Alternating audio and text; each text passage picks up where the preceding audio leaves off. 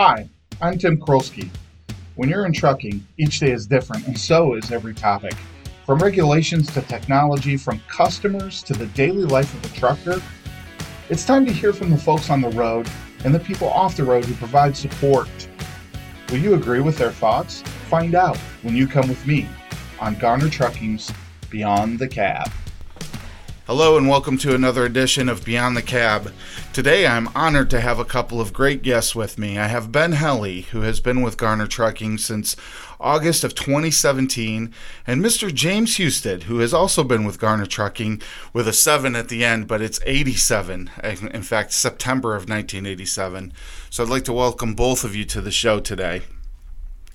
We want to talk a little bit today about autonomous vehicles. You know, the industry has become much more tech savvy in terms of software, in cab communication devices. We've got applications and technology to create fuel efficiencies. There's also a large and fast paced race towards autonomous vehicles right now. This marathon has serious momentum and many competitors within the past three to four years. The stepping stones toward fully automated trucks have been defined through five different levels. And James, I want to talk a little bit about each one of those levels. Um, some of these have already been achieved, while a few levels of this technology obviously still have yet to come to full fruition. Um, level one, which is required driver assistance with one function controlled automatically. So, like cruise control, is there anything else that would fall into that level one category. Not in level one. That's that's your basic truck. Just so we're just talking one one item, and uh, it it just needs to be automated on its own. Exactly. Um, level two, you get you get a little closer, so you've got a few more items. You got partial automation with both steering and acceleration or deceleration being automated, and a driver ready to take control of that vehicle. And that's kind of where we're at today, right? Yes, we have uh, five trucks that are equipped with the steering assist. Um, but as it says, that's partial automation. That means the driver still must keep his hands on the wheel at all times. Um, it's not a setup where you can, you know, let go of the wheel and the vehicle's driving you down the road. That's that's not a level two, uh, uh, level, a level of automation. Right, right. Uh, ben, you're currently driving a vehicle with that level two type package. What uh, what are your thoughts at this point? Uh, how is driving that type of a vehicle and, and and those autonomous features? How has that kind of affected your driving habits at this point? It really hasn't changed Okay. Because you still have to keep control of the vehicle. Right. Um, you know, like James said, you can't take your just set your hands in your lap and let the thing go down the road. Um, you know, this is the first edition of this software and this this AI that they've put into these trucks, and so at this point, it's not perfect.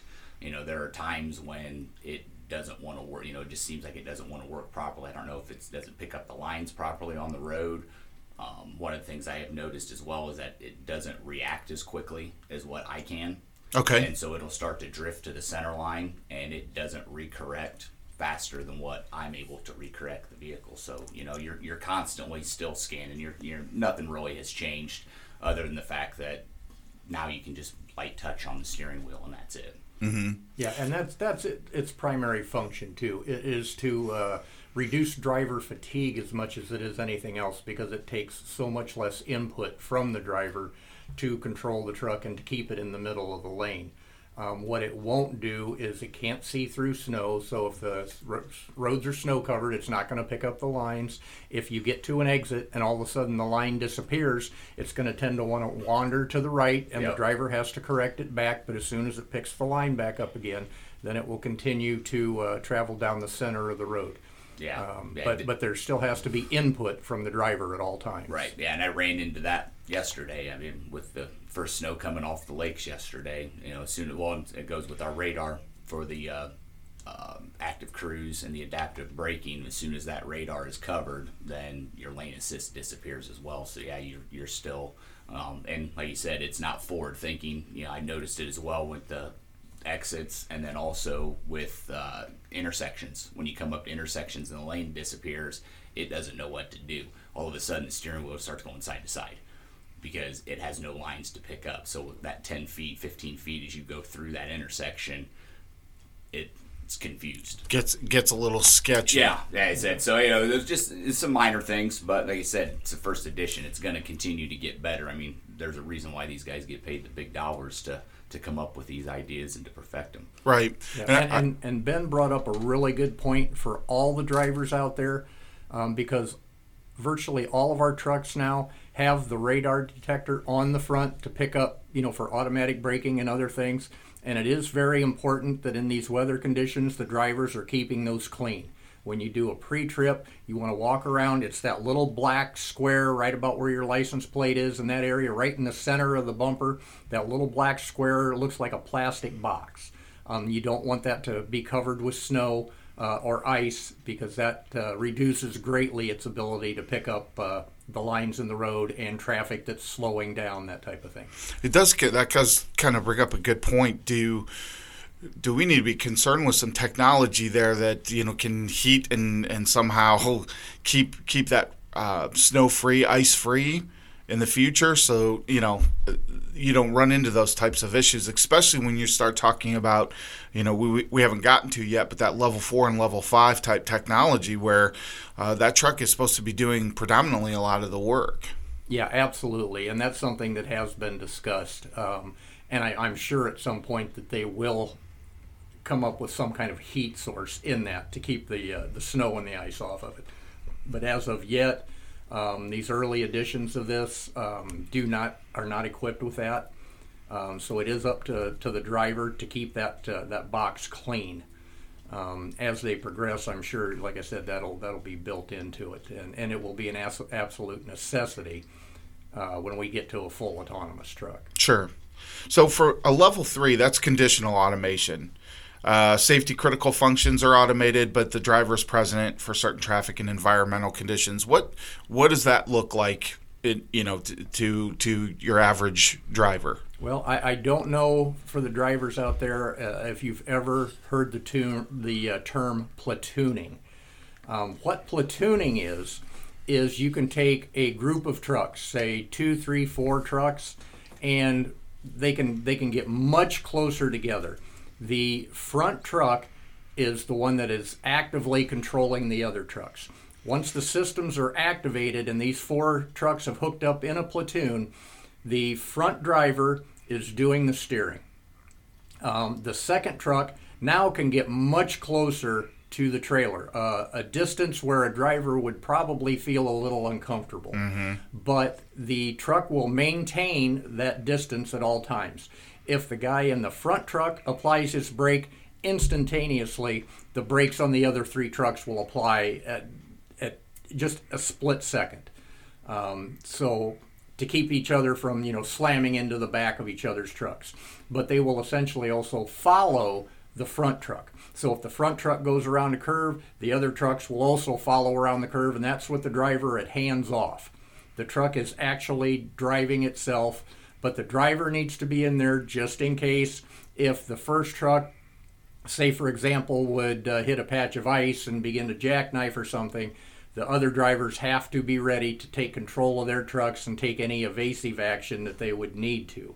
Um, the purpose of this is that the front truck achieves about an 8% uh, gain in fuel mileage. Uh, it's like drafting in nascar. Right, right. and then the second three trucks are achieving close to 15% uh, increase in fuel mileage. So there is a substantial savings in the fuel, but it's not like the the third, you know, the second, third, and fourth trucks where the guy can just kick back and, and relax and take a nap while they're driving down the road. they have to be ready at all times to uh, take control. And I'm not sure if we're quite ready for that yet. There has been a lot of testing done with it. Um, I know if I was in the truck, I don't know how comfortable I would feel Sitting in that and second, riding. third, or fourth. Yeah, truck. yeah. I would want to Well, be in the first. It, it really takes those steps towards level four and five because Exactly. really the only def- differences between the level four and the level five is you have a manned situation or a woman situation in level four. Uh, because everything is is highly automated, the driver's present just in the event of, or to be able to handle that that final mile sets of of, of uh, instructions to get to the pickup or the delivery point. Whereas at level five, that's full automation. There's no no um, driver present in all scenarios and all conditions are all taken care of by that truck. So. Um, you know, you're getting into that when you start talking about the the platooning you know, in, at least in respect of getting down the highway. I don't know if you know it's probably not so so well equipped for that final mile piece. Um, ben, would you say that the technology at this point has changed any perspective? What what, what was your perspective previous to autonomy? And uh, this may be an unfair question because you've been around since kind of the beginning of this autonomous you know type scenario. But what are your feelings just as as a as a as a driver? I love technology. You know, anything that can make our jobs easier, more efficient, I'm all for it. Mm-hmm. You know, it's I mean, I, you've been around me long enough to know I have a bit of OCD when it comes to efficiency. And so, if there's something that can make my job more efficient, I'm all for it. Um, I look forward to the days of getting to that level three, level four, to where you know you're more now. You're not so much a driver; you're more of an operator. You know, where you're sitting in a cab, you're monitoring, you know, gauges, you're monitoring, you know, making corrections to different things. And then once you get off of that interstate and you're making that last mile to that delivery and backing into the dock, I look forward to that. I think I'll see that before mm-hmm. I'm done. Um, I don't know. I think we're decades from that level five of where you're taking somebody. I think it's going to be extremely difficult to take somebody out of the vehicle and not have somebody there for weather conditions. Um, you know, it's just there's just way too many things that need to be put in place before you're going to have a robot driving a vehicle down the road. And like I said, it's it's going to be a challenge. Like I said, we'll get there eventually, but there's going to be a lot of steps in the process before we can get there. Right. I I know that a lot of the uh, um, the individuals that run or are part of those autonomous uh, companies, especially when you get out to Silicon Valley, there's tons and tons of these organizations out there, and they're all feeling that you know we're going to see this by 2024, and um, I I think that the technology. I think I agree with the technology. Probably will be in place by 2024. It's going to be the rest of the world that has to kind of come to that technology before it, it could actually be. Yeah, it's you're looking at massive infrastructure up, you know, overhauls, upgrades. I mean, it's just there's so much that is going to have to be done before you're going to be able to take somebody completely out of that vehicle. And I mean, you look at some of these conditions we drive in now, I and some of these states have a hard time just keeping the roads repaired. Exactly. And, and we're going to expect everything to be completely flipped over yeah, run yeah. Autom- in, in four vehicles. years, less than four years, yeah. three years. you know, it sounds it sounds good to the shareholders to yeah. say we'll have it in four years, but the real world application for it is well beyond that. Yeah, and I, I absolutely agree? agree? with that. Um, for those of you that come down uh, 75 and get off at the Lima Avenue exit now, you'll notice that when you get into the turn lane to, to exit to go down to the roundabout, you'll see a series of dotted lines in the road. And that is the, the purpose of those dotted lines. It's not only for trucks, but it's for cars that have the steering assist.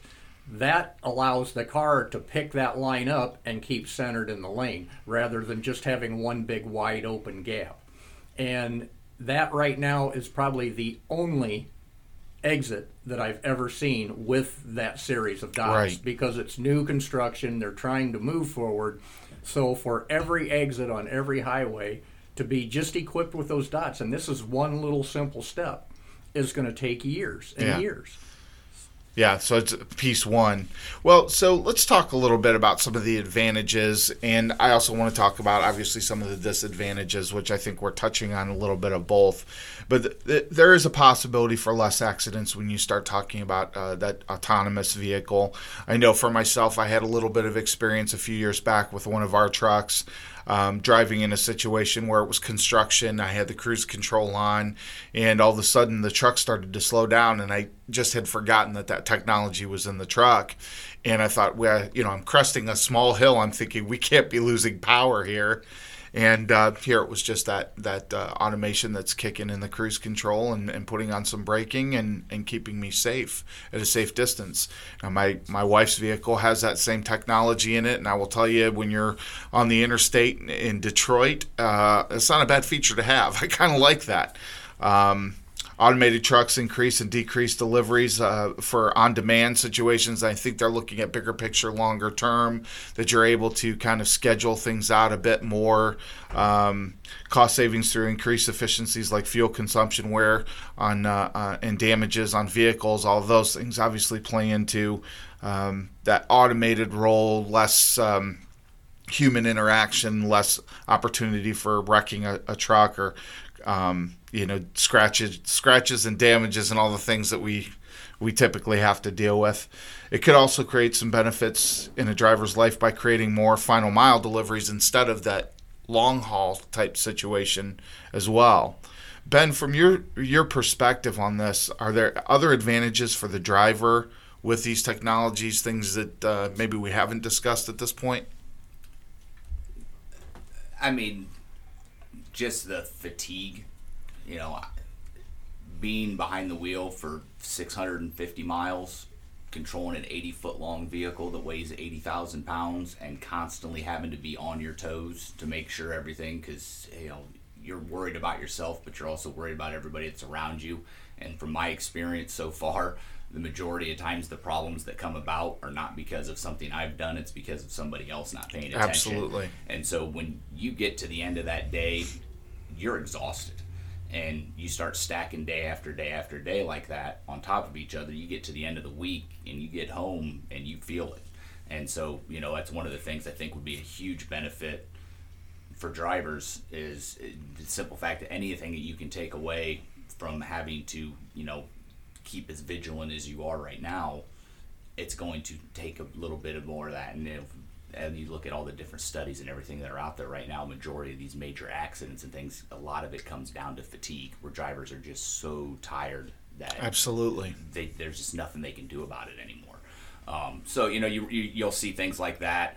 Um, you know that final mile you know like you said you know you're going to open up opportunities you know with like you see the hubs on the on the toll roads where guys come in and they drop trailers and then somebody comes and picks it up and takes it that final mile. You're going to have a lot more opportunities once we get into these level four and level five situations um, to where drivers are going to be able to be at home. Right. Um, there's going to have to be obvious adjustments to pay for something like that. Exactly. Those guys that are working hourly are making less money than what guys that are over the road, and so if you're going to have guys all of a sudden start shifting, there's going to be some upset drivers out there Absolutely right. not taking pay cuts. So I mean, like you said, there's there's a lot of logistics and detail that has to, but we're going to have plenty of time to get yeah I, I there is i agree with that statement uh, you know there's going to be so many things to figure out when it comes to that and uh, you know I, for me you know kind of one of the disadvantages with that situation is exactly that because from a company perspective if you're talking about final mile deliveries then you're in a situation where you not only have to have one truck but now you have to have two. So we're buying that technology at, at a premium cost uh, to put that out on the road and be able to go from you know Timbuktu to Timbuktu, and then you've got that driver that's going to complete that final mile in a totally different truck.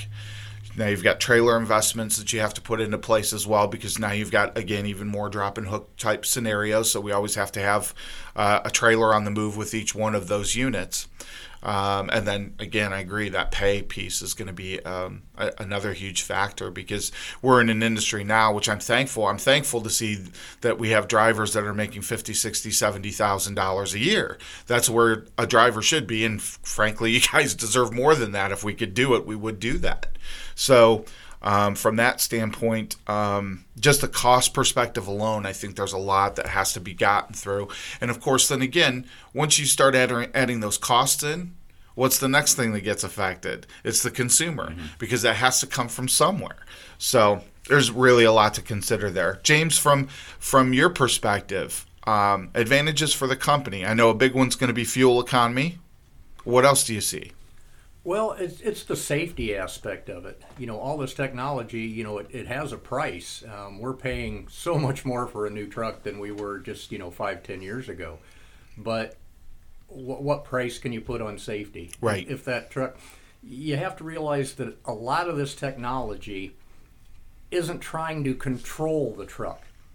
It's trying to do things that maybe the driver isn't doing at that second. For example, automatic brake systems. If a driver's fooling with the radio, I mean, we all know it takes a split second for something to happen in front of you.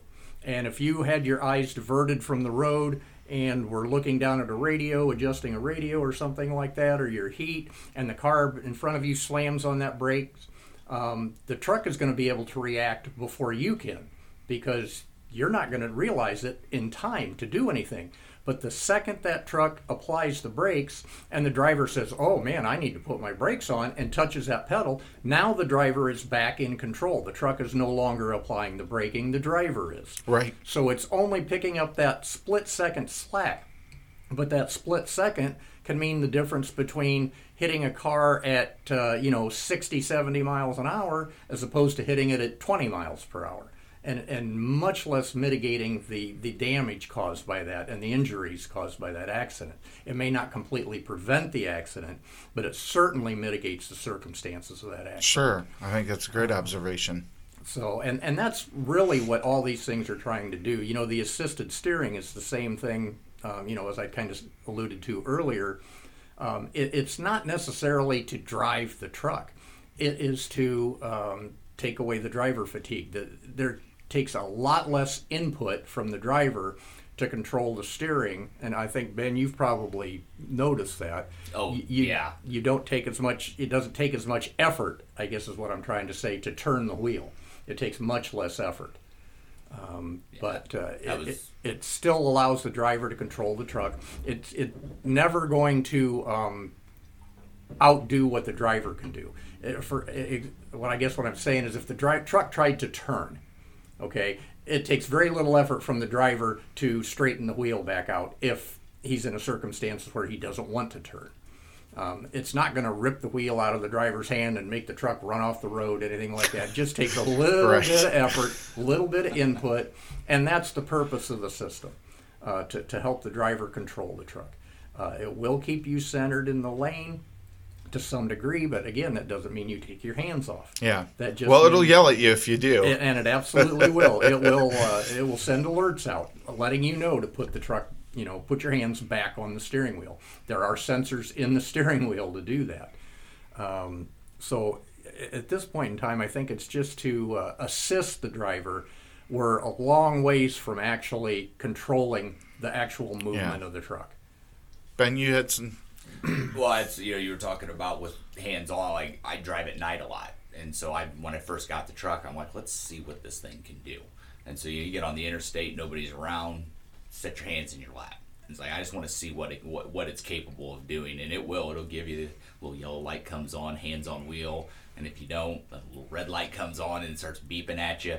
But one of the things I, I have noticed is with that you know, I it's just you know keeping that light touch on it.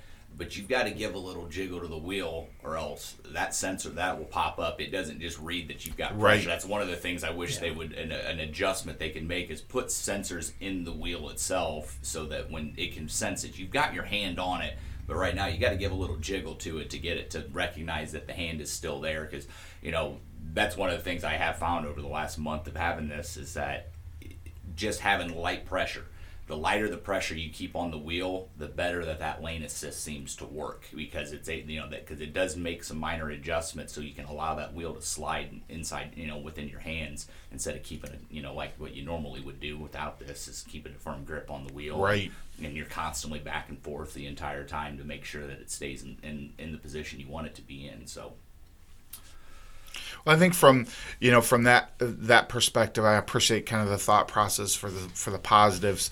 There's some di- disadvantages too when you get into issue issues like uh, cybersecurity, um, hackable you know truck software, and I know that'd be concern for cars as much as it would be for for a tractor trailer. But you kind of have those additional threats when it comes to things like you know a vehicle that has hazardous materials on it. You know, there's a real potential there to have that particular unit turn from um, a simple transportation unit to basically a bomb. You know, and that so that's a pretty scary thought process there. Differing regulations, you know, state by state, uh, getting everybody on the same page. We were talking a little bit, even just simple things like the lines in the roads, let alone you know whatever legislation we're going to pass.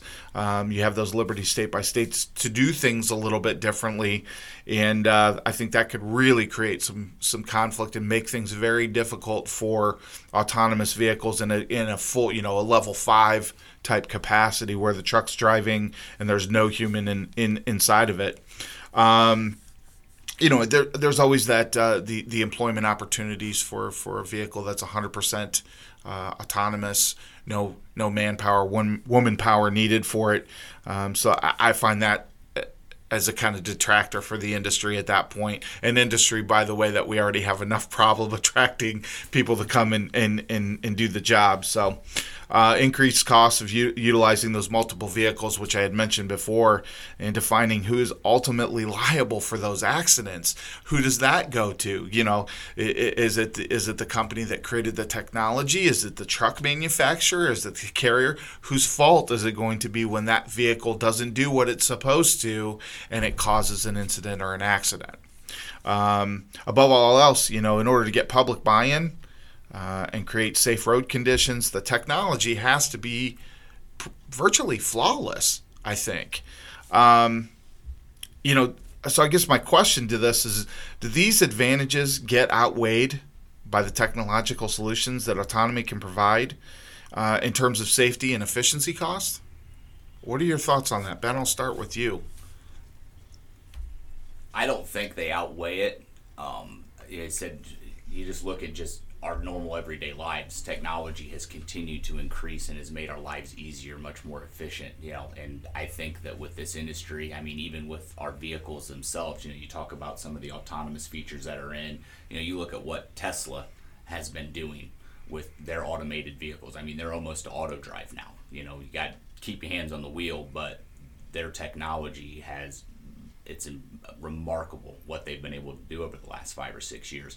And so as people get more comfortable with that being in their own personal lives with their own personal vehicles because I think that's where we're going to see this first is, mm-hmm. in, is in personal vehicles. I agree. And as that starts to happen, it's just a natural progression that it starts to move towards you know other vehicles on the road as well and so you know you'll start to see like school buses you know so you'll start to see people will get more and more comfortable with it being around them you know it's you know i have people ask me all the time about driving trucks it's like you know about the safety it's always about the safety because everybody's got the story out there about the truck that was right beside him, didn't see him. You're in the blind spot, went to shift lanes, and next thing you know, you look over and you're staring at the drive tires on, on a truck. You know, I've had it happen to myself in right. a personal vehicle. So that's you know that's everybody's fear, and and you know when you're in a car, you're so much smaller than a truck. You know, it's so you, you worry about that. Um, but like I said, as people start to have it more and more in their own personal lives, they become comfortable with it. And then I think it's just a natural progression to move it towards our industry as well. Right. I've always used the example of, um, of um, uh, flying, though. You know, the, the technology is so good in a plane that they can actually take off, they can land by themselves, they can do the flight by themselves but you don't see anybody excited to get a vehicle that doesn't have a pilot on it, right? So I always wonder. I always liken that um, to you know what we see on our roadways, and you know, do we get to a point where we're living in total recall, and you got a Johnny cab that comes up and and picks you up and and takes you where you need to go, and we're just okay with that, or um, is it still does it stay a hybrid because we just can't accept that next level, that level five technology? Uh, I think it always is going to be a hybrid. I think it's going to be, like I said, I think it's going to be so difficult. I mean, when you look at pre and post trips, if you've got a fully autonomous vehicle, I mean, you're going to have somebody at the pilot whose job it is to go out at the end of the night when a truck comes in and, and conduct a post trip on that right. vehicle. Uh, so I, I think that there's a lot of things that are so driver sensitive that it's gonna make it virtually impossible to have an industry that is just 100% automated. Now, you know, companies that are doing, you know, switches on the interstates where it's just back and forth, where they're stopping at toll booths and dropping trailers off, you know, doubles and triples guys. Yeah, that's something that might be able to go to a fully autonomous where it's coming from a terminal making that delivery and then coming straight back to the terminal so that you've got somebody there that can run a post trip. I mean, it's you know, there's a lot of little things into it that I think makes it difficult to take us out of the truck. Right, right.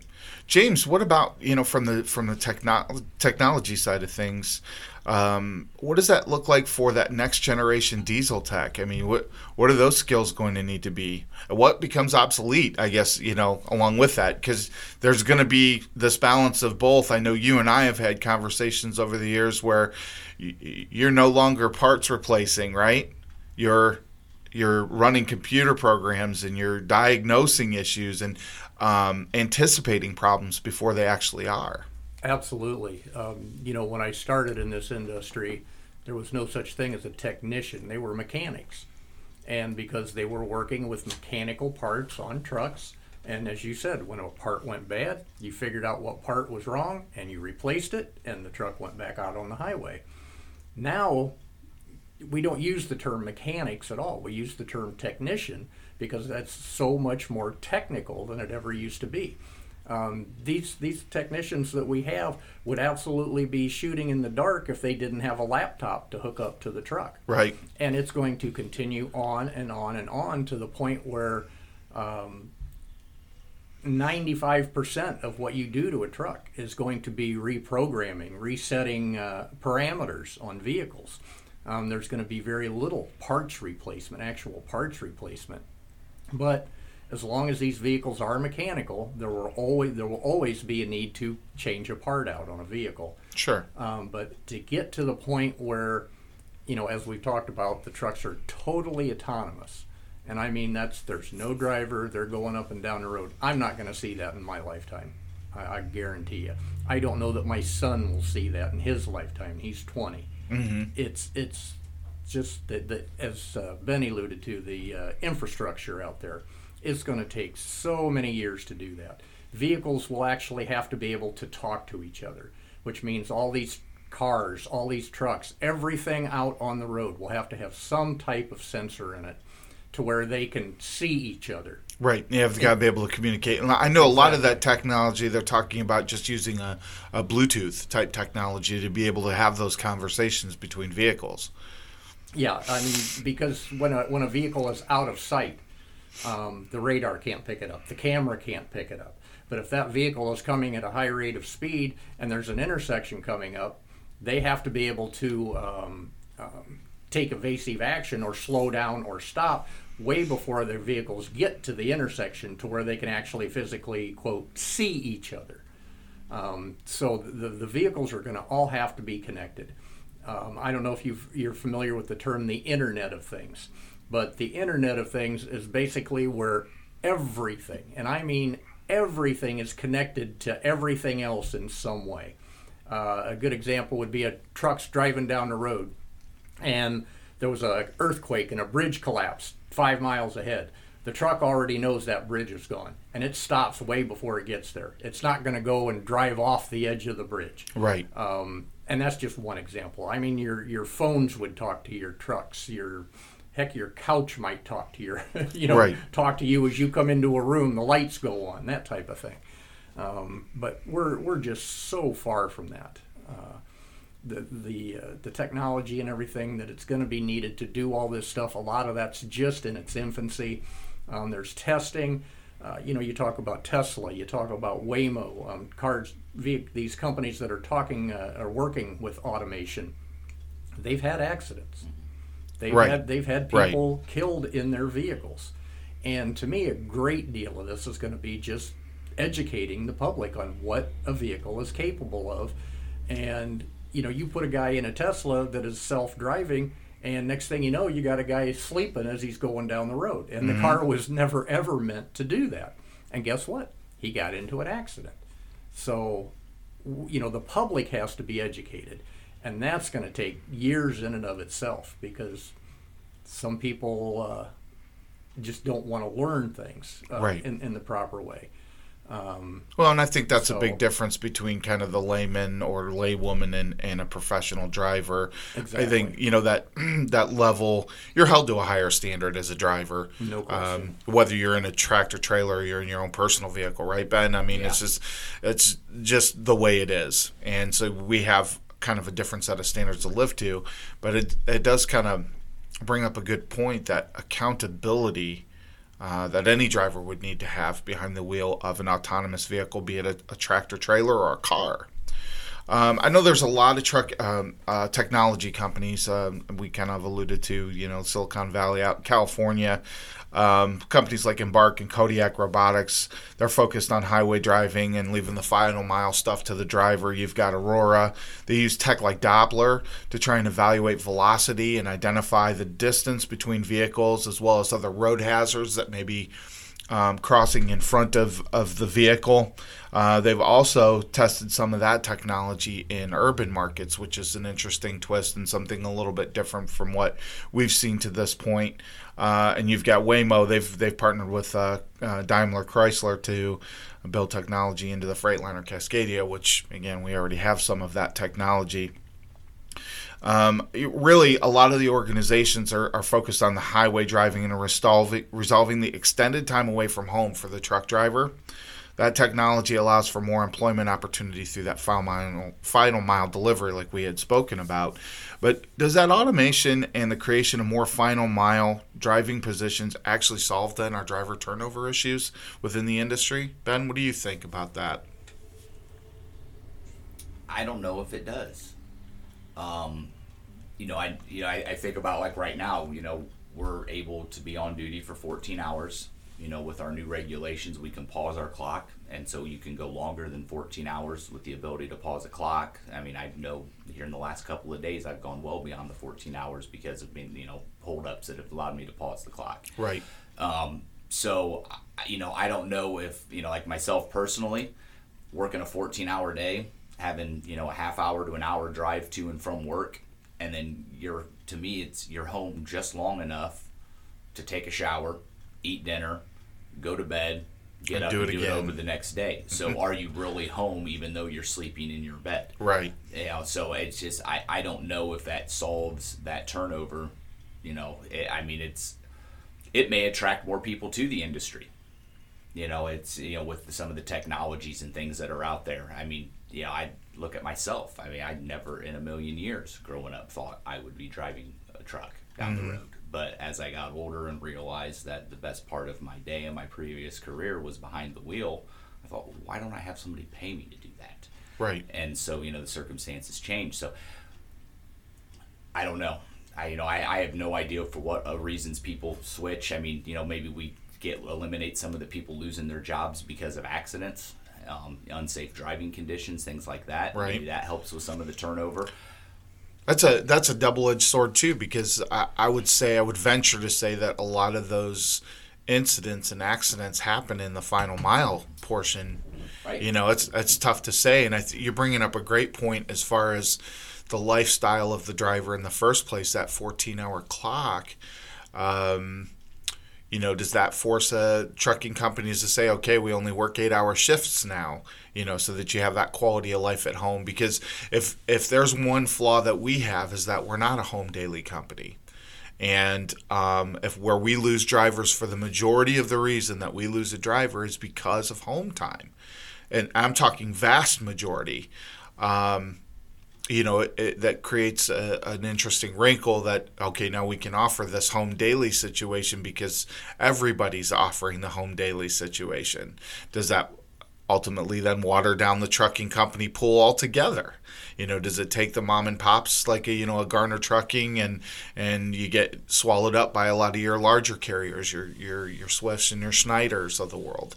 Um, there's a lot of different angles to that, a lot of different scenarios that could take place. I think Right. some really interesting points. Yeah, well, and like you said, you know, going to an eight-hour shift, it brings up a couple of situations, and as well as that Pay. that, that pay again. Yep. You know, because you're losing out on six hours a day of your pay, and now you got to have even more drivers Right. because now right. we're, now we're running three shifts. Yep. So we've got to, you know, it's we're in an industry that's having a hard time attracting people in to get behind the wheel of a truck as it is. Now we need three for each That- truck. that- yeah, and now we need three for each truck. So instead of maybe possibly two. Yeah. Um, so you know, it's like I said, there's just there's so many things on the logistics side of this to figure out that I think it's, it goes along with what James is saying, why it's going to take years and years to get to a point where we're able to go to this. Yeah, we got to we got to definitely crawl before we can walk.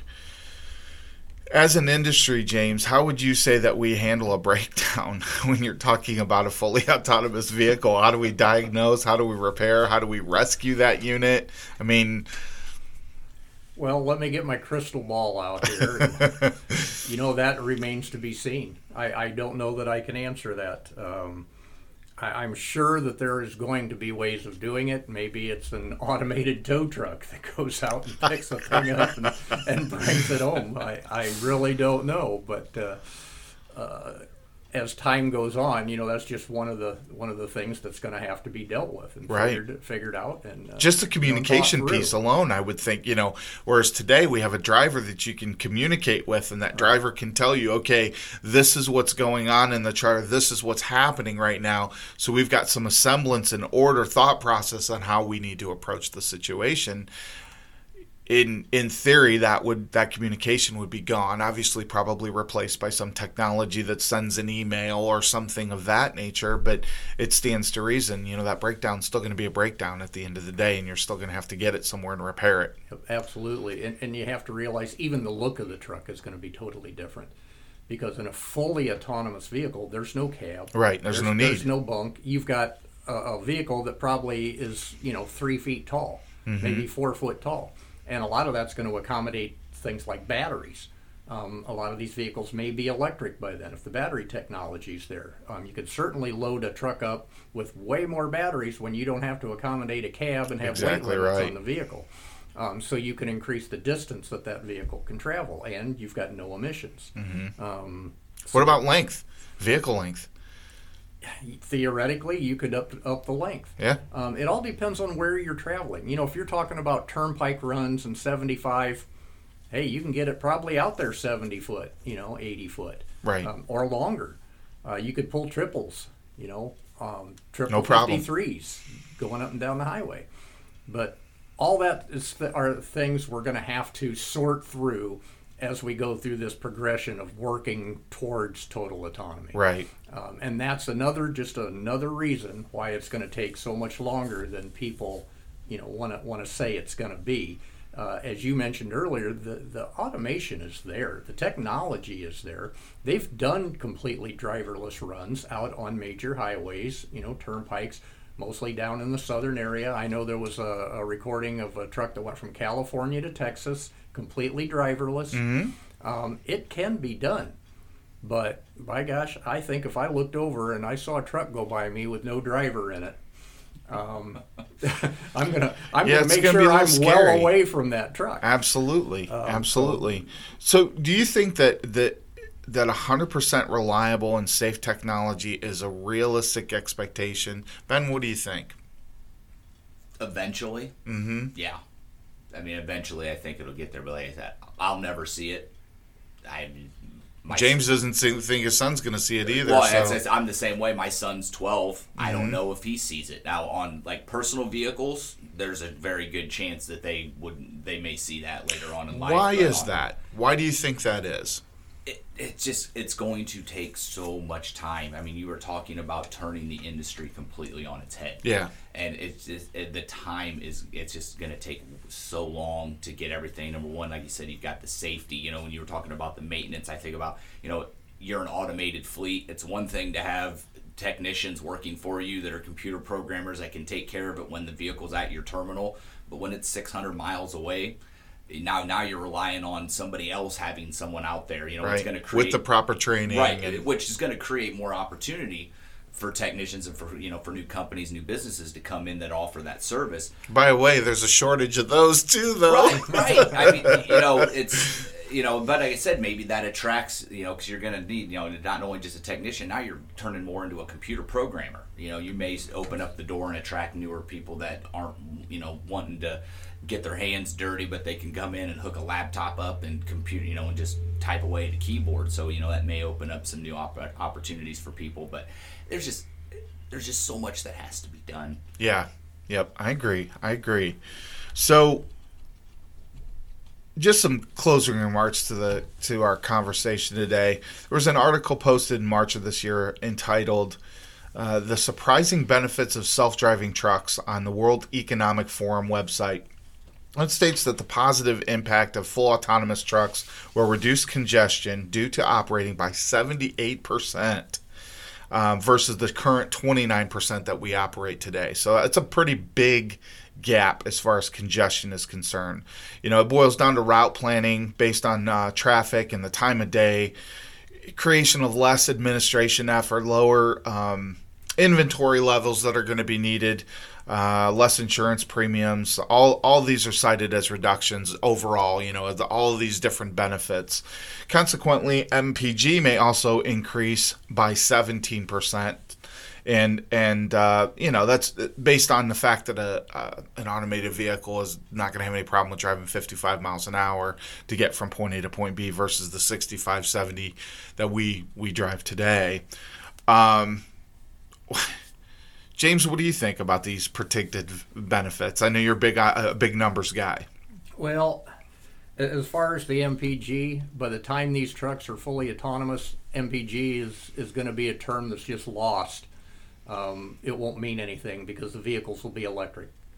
Um, we're already seeing that. Um, there's a webinar today I was going to watch. Volvo is unveiling their first fully electric truck. Okay. Um, fit for highway use. Uh, but as of yet, the battery technology isn't good enough. There's no infrastructure for charging out on the road. Um, you know, again, it's it's a long way out there. But I think by the time we uh, achieve full autonomy, uh, that the vast majority of trucks will be uh, electric, and a fossil fuel vehicle will simply be a thing of the past.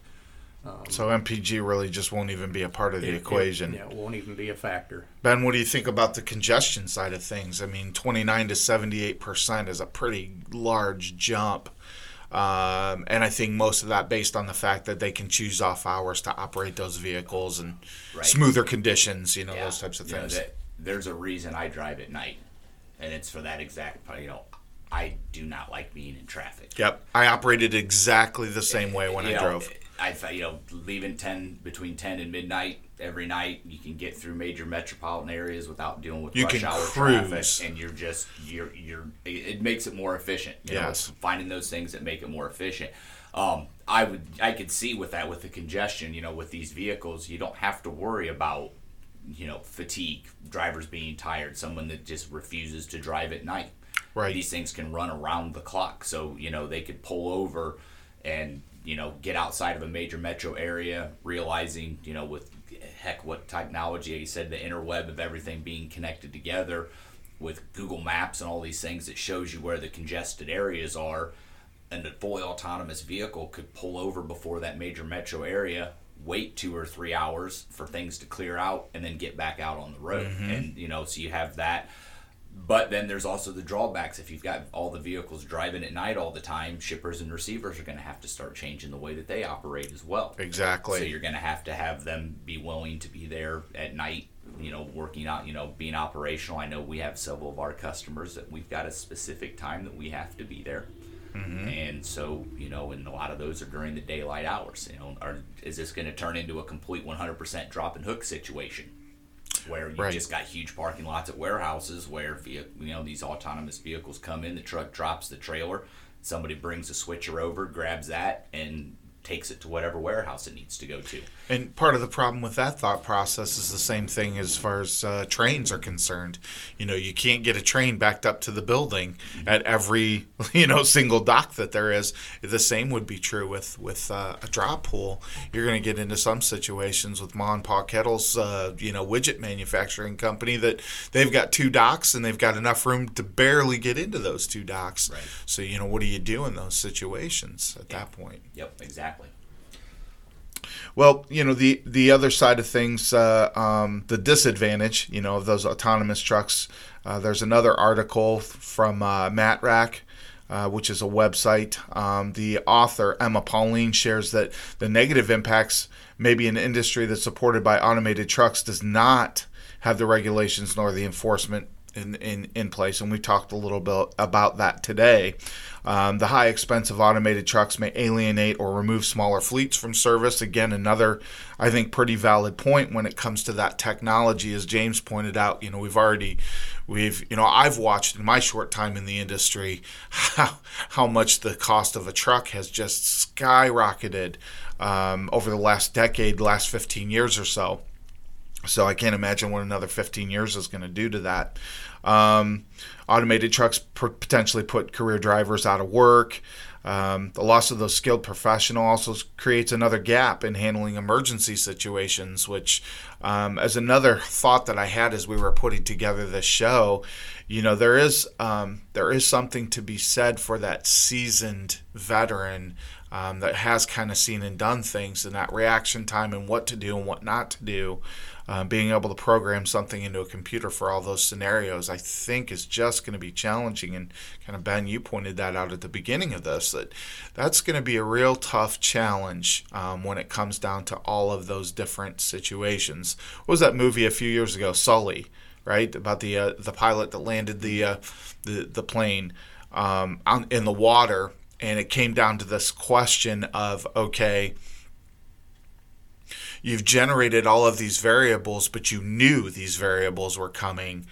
And so, from that aspect, the computer could always land the plane safely, and therefore the pilot should have. The problem is that you wouldn't have been able to anticipate that problem ahead of time.